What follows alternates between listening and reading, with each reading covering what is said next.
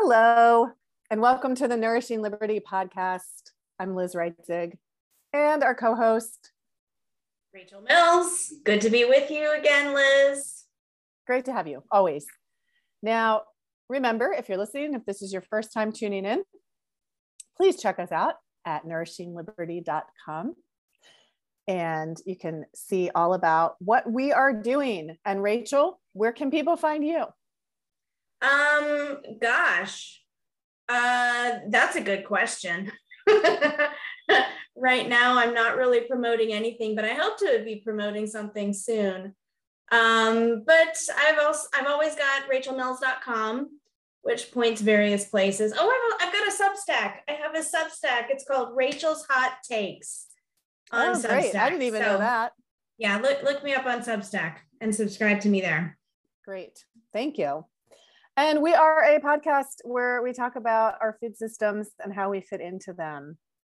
This is kind of important, and it seems to be that it is becoming increasingly more important and also harder to understand. How do we fit into our food systems and how do we access the foods that we need?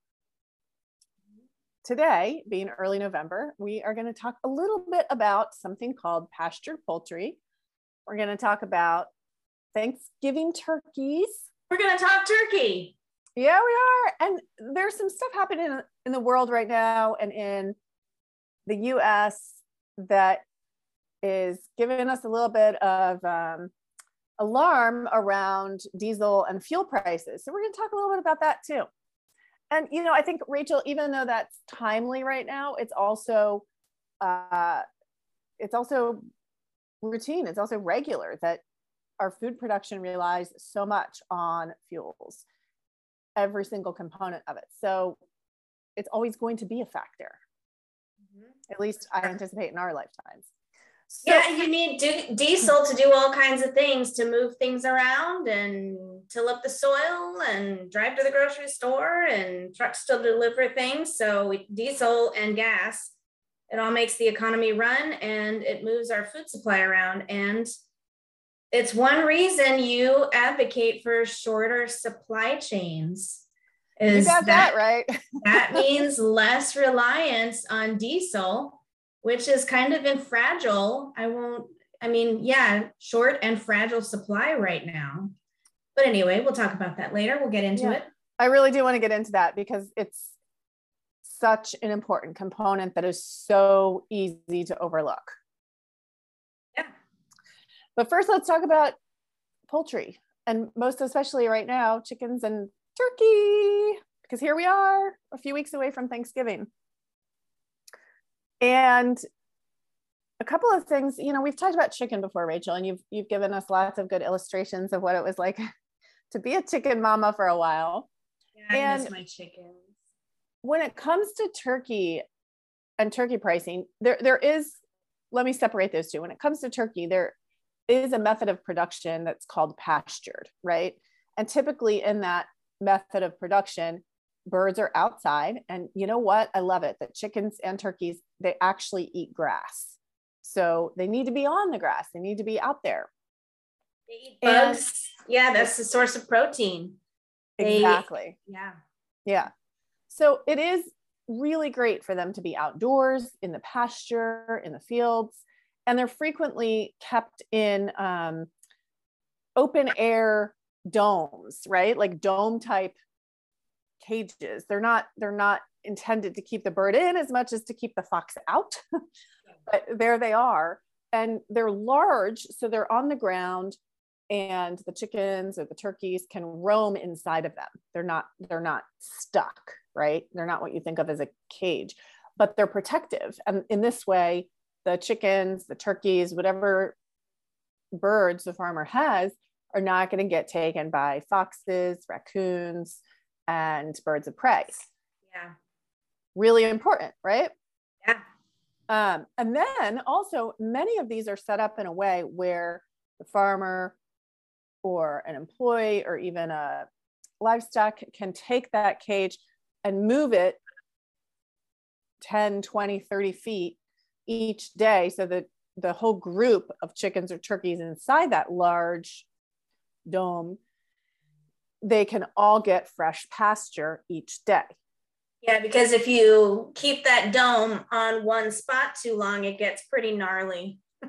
you want fresh right, grass exactly. all the time. Yeah. yeah, exactly. Yeah. And it also distributes the bird manure more evenly. Nitrates. Yeah. Yeah. Yeah. So all of these are important components in uh, raising meat birds.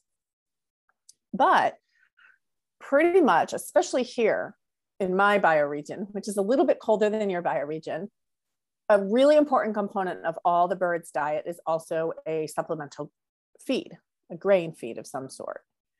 And grain feeds come in all different ingredient components. So that most the conventional grain feed has an abundance of GMO corn, GMO soy in it. And unless a producer specifies that their birds are not getting a GMO grain, they most likely are. And one of the things I want to cover today is the, the nuance or the sensitivity of, well, how do you actually know? If the farmers, if they're saying this is a pastured turkey or a heritage breed turkey or organic, I mean, there's all these words that farms throw around. And marketing emails, whatever. There's pastured, organic, cage free, GMO free, soy free corn free and what does it all really mean? And does then, it mean anything? And does it mean what you think it means? Doesn't mean what you think it means? And are they even telling you the truth? And how do you know if they're telling you the truth and it can be it can be a little bit complicated right so of course the best option is in being involved in the, your production somehow or other and most of us that's really not accessible so the next best option is knowing the producer and the process that they are using to raise those animals. And like I said, there's so many different labels and they mean different things. So let's just go over them real quick. Heritage means, do you know what heritage means? When you're oh, this will be a fun game. You ask me what I think it means, and then you tell me what it really means. Heritage, okay. I think heritage, I would think it means um, a uh, like an old breed that's not crossed with a bunch of other breeds. Yeah. Yep. Yeah. Yeah. Basically. Yeah. And I'm sure there's somewhere a list of which heritage breeds get to get claimed as heritage breeds. I don't know that list. And the, it's it's typically not your uh your the the image that you have of a turkey when when you see that it's typically not that right the the modern hybridized animal. And the thing with the heritage breed turkeys is they're extremely hard to raise up for, for a market. They're really, really hard to keep enough meat on them for what we've become accustomed to. Oh, super hard. Oh, I I read about this. Like the modern turkeys that you eat, they have such um not to be crass, but big breasts, so to speak. And they're so dense that they could never possibly in a million years actually fly. True? Well, yeah, that's, I mean, that's turkeys are not really typical. They don't fly a lot anyway. Yeah, like chickens don't fly a lot, but you yeah. know, they can kind yeah. of coast. Yeah. You know, they can get away they can fly short distances but like that that modern turkeys are so um yes yes. bred into like this monstrosity right so it's, it's not a functional animal anymore right right so that being most people when they think of a, a nice centerpiece on the table it's not going to be this really scrawny little bird. Yeah, because so, like probably a turkey in the wild is so sinewy that it's too yeah. tough to eat, right? Yeah. Well, I don't know about that. A lot of people hunt turkeys and eat them.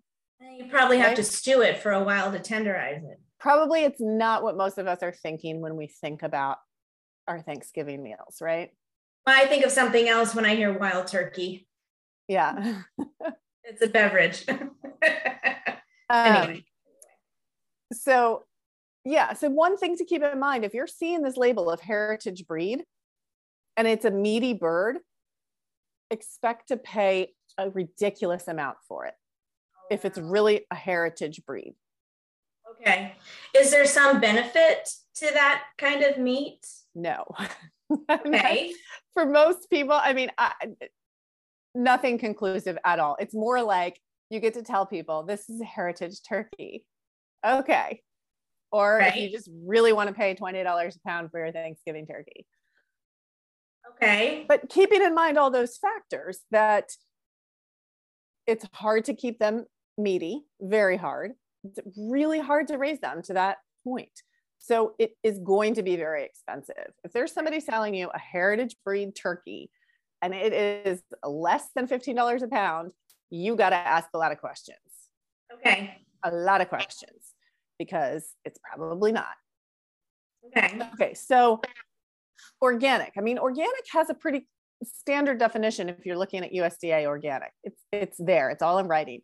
That being said, can I tell you what I think organic means? Yeah. and then you can tell me how wrong I am. I think I think organic means raised without um, chemicals and raised on organic feed that doesn't have like uh, uh, pesticides and it's not genetically modified and um, and it's raised on a happy farm where everyone's happy all the time and it gets kisses and cuddles. No. That's organic no. No? There's still there's still a restriction against gmos in organic. Okay. But uh, there are lots and plenty of chemicals that you can use in the or still have organic certification. But what it does mean, if you're going to have something, if you go to the store and you buy an organic turkey, then it does have to follow those certain processes. And that includes the, the feed that the chickens or the turkeys are getting has to be labeled organic. It does not mean they have to be outdoors. It does not even mean that they're eating insects. It just means that their feed is labeled organic. Oh, wow. And then they have to go through an organic processor that follows the organic standards at that. However, one caveat to that is we have some glitches in our uh, in our system. Imagine that you get something full of bureaucracy and there's some glitches in it. So sometimes things are not quite as uh, organic as they might seem on the outside. But it, if you if what you care about is the organic certification, then you definitely want to go with an organic labeled turkey or chickens. Mm-hmm. Now, that word organic, I mean, it has a USDA definition and processes and uh, bureaucracy that goes with it. But I think when most people think of organic, they think of what you and I think of, right? What you, the description you gave. And so if that is farm and kisses and cuddles. Exactly. And if that's what you want, then you find a farm that produces turkeys in that way. And you do that by visiting them or you know somebody else who's visited and who, who has the expertise to know if the feed bag that they're looking at is actually organic feed or not, right? Yeah. So there has to be certain levels of um, nice, polite, but you got to know because there's a there's a lot of n- not necessarily uh, transparency right now. It's almost like you could pay extra for no benefit whatsoever if you're not exactly. careful. Yeah. Exactly. Yes, that's why knowing it's, your source is so important. Otherwise, it's uh, just a marketing term. Right. Exactly. Mm. Yep. And especially if the pastured part is important to you. Yeah. Because that label organic does not mean that they have to be out on pasture. It does not mean that. But if you okay. want to support this type of system, this type of food system, you gotta you gotta do a little extra legwork. Exactly. So true. And if you're into the non-GMO feeds, that's where you get to do a lot of legwork because many farms will, many of the smaller farms, you know, they're operating with fewer animals and are operating for a local market, they will have an alternative feed source. So some of the farms I work with, they grow their own feed. They grow their own corn, non-GMO corn and non-GMO soy, and they make a mix and they feed it to their poultry. And some that of them sounds will, expensive. well, it's actually it's not as expensive as some of the other options, but especially because they're growing it themselves, right? And some of them you know here where we are there's there's a lot of options that are gmo free or soy free. But when you get into soy free then you have to figure out like how is that animal going to get enough protein?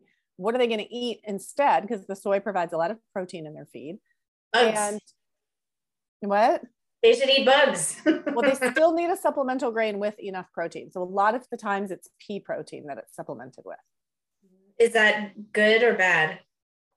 Pea protein. it's it seems to be fine. I mean, I have not ever heard of anybody being allergic to pea protein in the grain, but I know plenty of people who cannot eat chicken or turkey or any animals that have been fed soy because they're allergic to soy and somehow it still affects them even after it's been digested by another animal. I don't know. That's do not that's not that out? an experience I've had, but I know that some people are sensitive to that. So it's very important to them to not have soy in it. Interesting. Yeah. And so in those cases, it's generally pea protein. And or much, much more expensive variations. And I don't even go there because that's just so uh, in a different orbit, right? once you start getting into the really specialty grains just completely different orbit but the the gmo free fed turkeys and chickens are a really good option it's kind of in between all organic and conventional it's a it's an affordable option for most people and many of these farms who are doing that they are the farms that will be the most transparent with you Ah, okay. and I really like transparency more than perfection. Yeah, that's Yeah. a very good point. Because if you don't know what you're getting, if you can't look your farmer in the eye and trust them, then you don't know. Yeah. And But if it- they tell you, if they look at you and they say, you know what, it's not organic, but we grow our own corn and feed it. You know, they're telling you, they're already telling you. So I really appreciate that. Mhm. so much. And I think there's something to be said for the transparency over the perfection. I have a question. Yeah.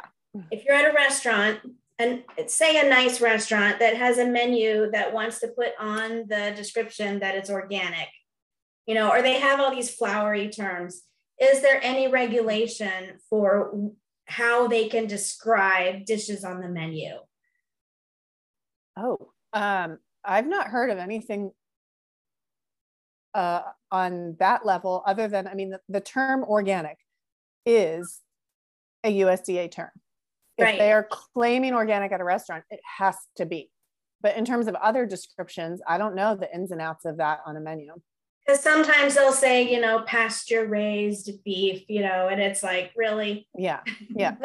Well, when it comes to that, no, there's no standards on that. And the thing is, is like the, that's where grass fed and pastured, that's where these terms can get really confusing because it means one thing to us and there's no accountability and no transparency in that. And so most cattle, you know, like we've talked about in our previous episodes about cattle, are quote on pasture for a good portion of their life mm-hmm. their lives, right?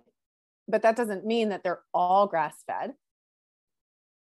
It just means that they spent six months on pasture and then they just happen to spend the next 12 months not on pasture, but whatever, right? I mean, that's that's just an example, but no, it doesn't mean anything when they say that like the pastured or grass fed on the menu. Unless the restaurant has a reputation for having integrity Right. Yeah. then it does. But you can't just say across the board, it means the same thing to everybody. Okay. So interesting. Yep. Buyer beware. Yeah. And restaurants beware. I mean, they're they're definitely using these terms to Market. catch a different clientele. hmm Yeah. Yeah. But like I said, that transparency is so important and so much more important than anything else. Okay. Yeah. Did we cover all the terms? We talked about organic, GMO free, pastured. Any more? I think that that was it, right? And heritage. We talked about heritage. Yeah. Heritage, yeah. So when you are getting your Thanksgiving turkey this year, When am I gonna get it? Oh. No. when you get it, if you care about these terms and about supporting the small local farmer, these are things that are important to keep in mind. cool. And of course, you know, if if you want to go to the supermarket and get their, you know, the loss leader, right? Because they usually do the Thanksgiving turkeys as the loss leader so that people get in the door and buy all the other things. Yeah, good point. But And those uh, are almost certainly conventionally raised, GMO fed, and really bad- frozen. Yeah. The Yeah, cheaper ones are frozen. And who Yeah. knows for how long? Yeah. Yep. yeah. Do you do you um what kind of turkey do you get? Like what are you gonna do? Or or what what have you done in the past that's been good? Oh, I'm so glad you asked. so I've done a lot of different things in the past. Um, I think I even tried a heritage bird one time, and I was like, "This is not any different than what the, a normal organic or GMO free," and it just is not worth the price difference. And that's that's knowing the farm, knowing that it's really what it says it is. But some farms will just make wild outlandish claims, and they're they're raising conventional birds and they're raising on GMO feed and then selling it to you like it's organic. It's so no, just know your farmer. And what I I like the GMO free ones. I also really do like if the farmers that are doing the organic and soy free. So honestly, Rachel, I have to tell you something. Uh-oh. I love cooking turkeys. I. I don't love eating it. I love eating the skin, but I don't love eating turkey for like a week. No. I I So- think I agree with you actually. I love it. So what I'll typically do is I'll get two or more turkeys from different farms at Thanksgiving time because that's when they have them, right? Yeah. And when I cook for my family, and and that's a, a broad term, family can be family and neighbors and friends and whoever else wants to come over. Yeah. Um, when I cook it, I like to brine it first. Okay. that's Oh, that's very controversial. Brining versus not brining, and does it make a difference? Well, it can. I have found that I enjoy it. Sure. I, I enjoy it. So I'm going to say go with what you love, right? Because Right. why the heck not? And my brine is really just super simple and easy. Um, I, I, I try really hard not to overcomplicate things, but I've also just gotten into that pattern, right? So I'll, I will happily cook a turkey. And you know what? A couple years ago, or was it last year? Somebody had an extra turkey that they we we somehow ended up with five Thanksgiving turkeys. And I'm like, oh wow. I know, I know, because I mean, I I usually get like two and put one or two, one in the freezer, but then I did that. Somebody else gave us one. Somebody got one for their family, and then ended up not being able to cook it. So, hey, you want a turkey? Okay. Um, it's fun. I do enjoy cooking turkeys very much. But so, if somebody's if there's a tight time frame, I'm not going to brine it. But if I'm relaxed and getting to do things the way I want to, I'll brine it. And it's water, salt, pepper. And what I love, what I find does make a difference in the end result is I always put jalapeno in it. Ah! Jalapeno, I love it. Secret Yes. sauce. And it's it just adds that tiny bit of something at the end. Well, and, and it's it's a little bit acidic, so and it's just gonna that tiny tenderize. bit. Yeah. I mean, it's it's the salt. My understanding of the science of it is that the salt gets into the tissue and tenderizes it. Uh-huh. I'm not an expert on the why behind that, uh, but the flavor of the jalapeno just gets into the turkey meat, and it just adds. It's so subtle, but it adds something that's like, oh, what is that? And it just makes you like think about it a little bit. So like fresh jalapeno just cut up and dropped in the brine? Yeah, maybe like five or 10.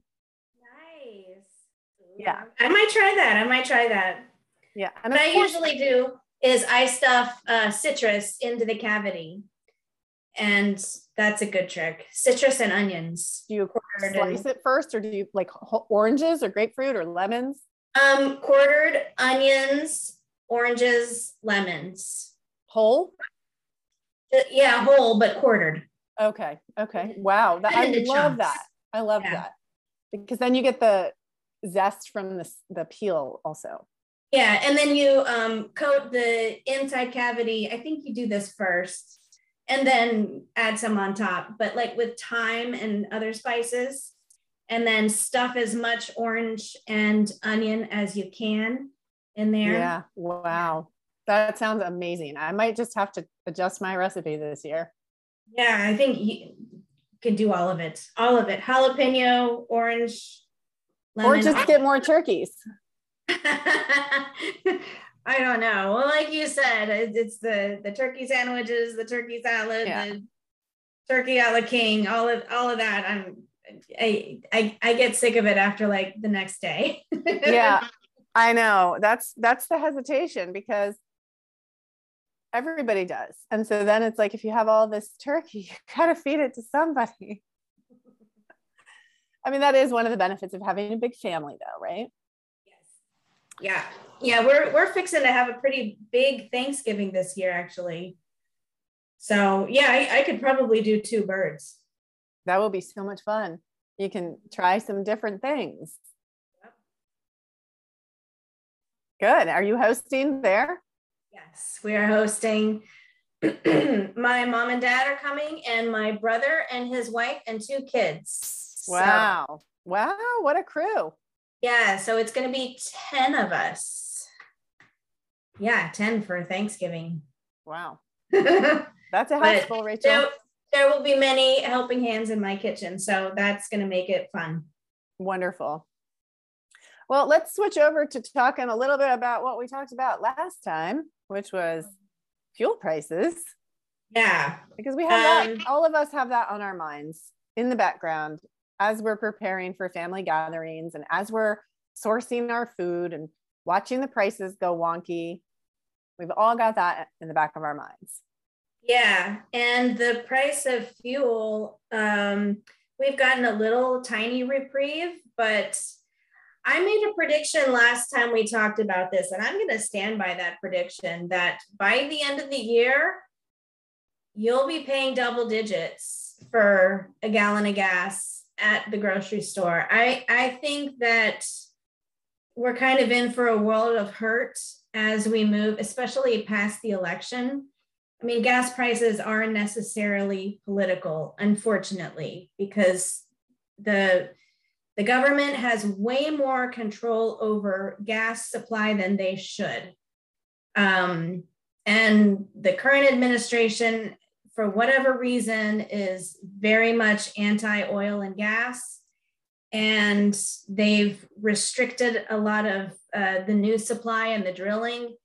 And, you know, that's going to show up in a restricted supply at the pump, and that's going to be higher prices. And um, I don't know if people are following the news, but uh, Biden asked Saudi Arabia, OPEC, to increase their output, which has a huge impact on world supply markets and prices and all of that. They kind of, you know, gauge how much they're going to pump based on price levels.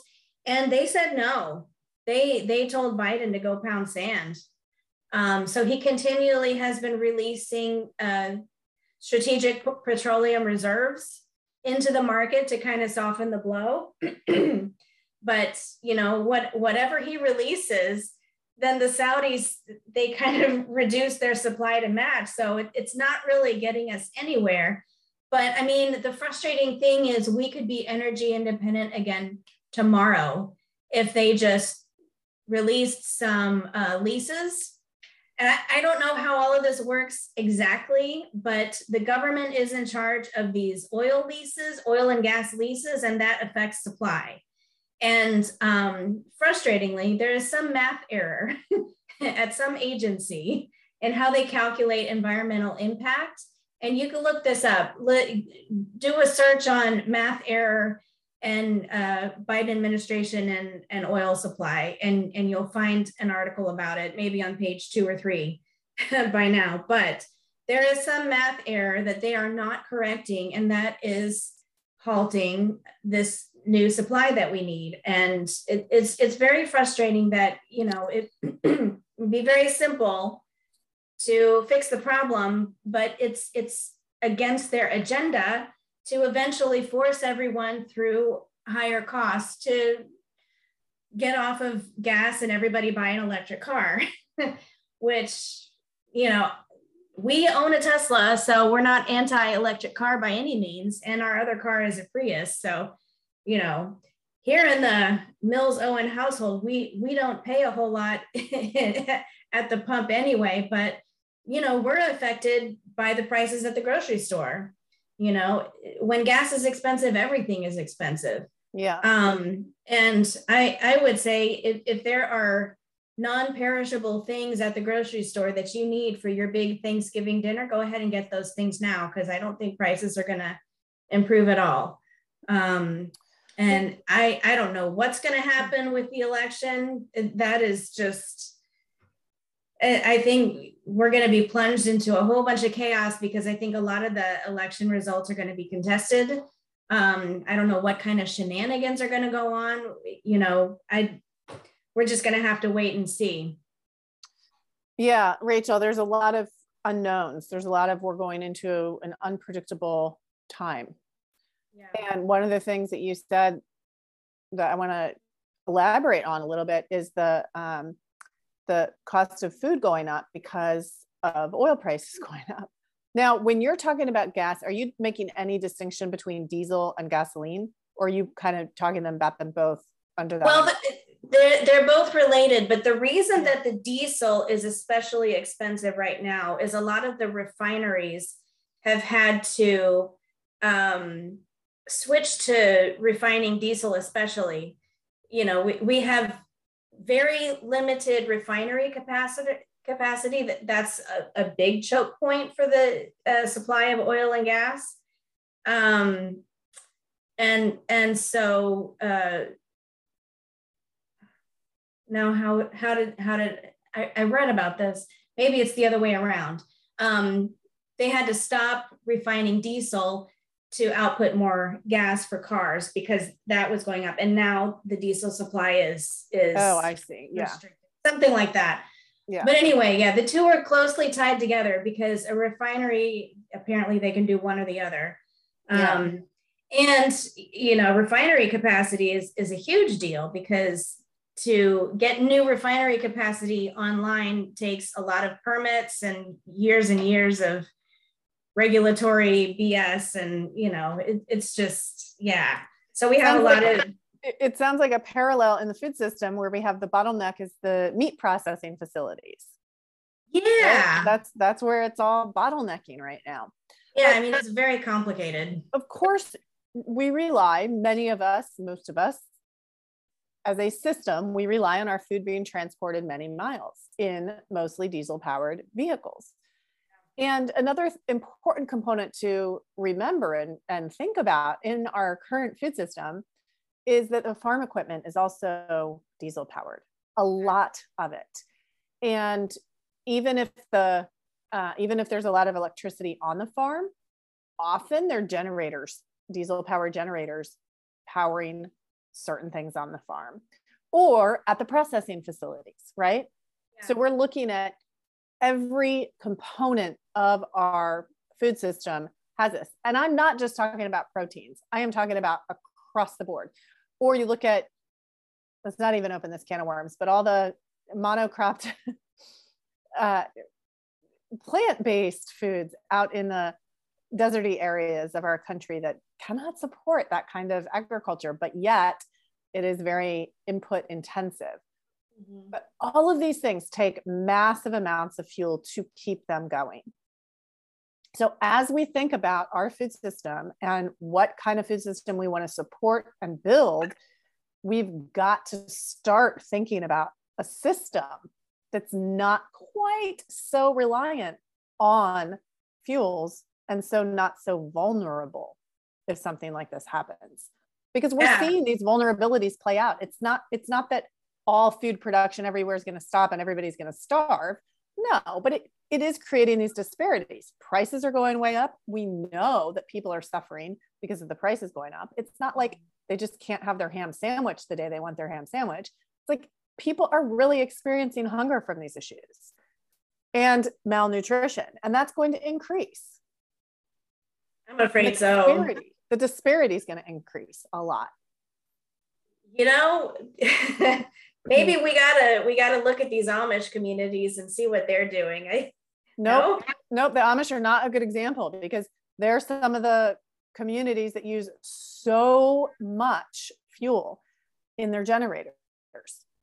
What? they're off the grid so they're using massive generators to keep their equipment running. They're not supposed to have diesel generator okay you just blew my mind. I thought they were all horse powered. Nope. I mean, think about it. They can't be because how are they going to like where some place has to store the meat that they process. Some place has to store whatever it is they're growing or greenhouses. So a lot of farmers who are doing vegetable production have greenhouses and the greenhouses keep the crops um, it, it, extends the growing season so that those of us in cold climates, Rachel, we can still have vegetables, you know, instead of it being a uh, May through October growing season, we can extend that to like a February through December growing season with the help of greenhouses. But guess what? We don't get enough sun in the winter for the sun, it, it, for the only the sun to keep the greenhouse warm. So how does it stay warm? It gets heated. So those who are growing vegetables in greenhouses in the winter are also using high inputs. Well, you just blew my mind. it's real. I, I thought they used only classic methods like pre diesel engine and stuff. No? Nope. Nope it's it's really interesting the nuances within the Amish farming community because they have certain rules. I don't understand all of them. They have certain rules about what they can use and can't use. They can use mechanical equipment, but the motor cannot be attached to the other part of it. I mean, I, I don't even understand like how to describe these things. They They're not supposed wheels. to have buttons. they can use wheels, uh-huh. but the wheels can't have rubber on them. I mean, there's a lot of nuances there that I do not fully understand. Okay, this is a whole area of rabbit hole that I totally misunderstand. Yeah, wow. the Amish are are real heavily, heavily vested in diesel. Absolutely. And and um uh sorry, what's that? Propane. like someone wow. that starts with a P. Yeah. Who knew? Yeah. Well, scratch that idea off the list. We're gonna have to. I I don't know. Go back to history books, or I don't know. Uh, diversify. yeah, diversify. diversify. Diversify is always good. And and relocalize, right? Because you and I talk about this almost every time. Somehow we circle back to short food supply chains and how important it is to to have a system in your close vicinity and definitely in your bioregion to have a system of support, shall we say calorie support, but relocalizing these m- microsystems. Mm-hmm. Because if you don't, if if the um, if the barn that has the milking cows is 100 yards away and everybody within two 300 yards goes there for their milk every day that's totally different that's a completely different type of system right Mm-hmm. And if you know that you have fruit trees and nut trees and um, the, the perennials, right? That you, you know where they are and it's in a community space and you can get to it without the use of diesel fuels. And if you know that you've got a community herb garden in a another area, you know, you've got all of this integrated within a small local system. You, you've just erased so many vulnerabilities. Mm-hmm. And you've just ensured or assured assured that everybody in that that locality is going to be food secure. Basic needs are going to be met. Yep. Well i hope i'm wrong about uh, diesel prices and gas prices. Well um, every day it's looking more and more like you're right. I don't like being right about things like that but you know i'm just kind of bracing for it it's it's not going to be pretty. It's not going to be pretty. Um I, I i hope some adults in the room will step up and and make some good choices. Yeah. Yeah. Hey, rachel we're at six dollars a gallon right now for diesel here. Yeah. I think average is like five dollars and 38 cents something like that. And gas is um, in the threes. So there's there's disparity, but I, I think that uh, gas is going to catch up. I, well. you know, I mean, like I said, it, it's a political thing. Gas prices are a very political thing. It. You know, it's the economy, stupid. Um, and we've got an election coming up on Tuesday, and I, I just can't help but think that those SPRs, those releases from our strategic petroleum reserves, are to kind of soften the blow, whatever is going to happen to the Democrats on Tuesday. And then after that, who knows what's going to happen. So, yeah. Yeah, I, I would say going into Tuesday, uh, make sure you got a full tank of gas. Yeah, I would agree with that. Mark my words, and uh, we'll circle back on that and see if see if I'm right or wrong. But I mean, I, I don't know anything. I'm an idiot. Take what I say with a grain of salt.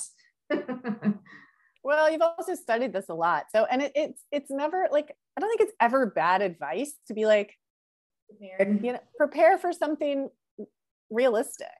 Yeah, that's all I'm saying is, you know, be prepared for the worst, hope for the best. You know, that's all you can do. I don't think we can be prepared for the worst, but we can be prepared for a likely scenario. Yeah, that's a good way to put it. and there's our, there's also so many so many worst case scenarios. Like which direction do you want to like pursue this? So yeah. we can go yeah. with like, hey, humans are probably going to be a little wonky for a few days. And it never hurts to have a few days worth of food and a full tank of gas. Yeah. I don't see any situation where that's bad advice, Rachel. Yeah, there's no downside. There's no there's downside. No downside. But I yeah. mean, as far as panicking, I mean, on a long enough timeline, the net survival rate for everybody is zero, right? So yes. um, eat, drink, and be merry for tomorrow. well, my grandmother, she had this wonderful little magnet on her fridge, and it said, "My goal is to live forever." So far, so good. oh, I like that. I yeah. like that a lot. It's cute. So right? far, so yeah. good. It's cheerful. Yes. All right. Well, we shall meet again after election day. Yes, yes. Um, and we'll talk about scheduling. It's kind of up in the air for me, um, but I will be back at some point, maybe not next week, but uh, I'll try.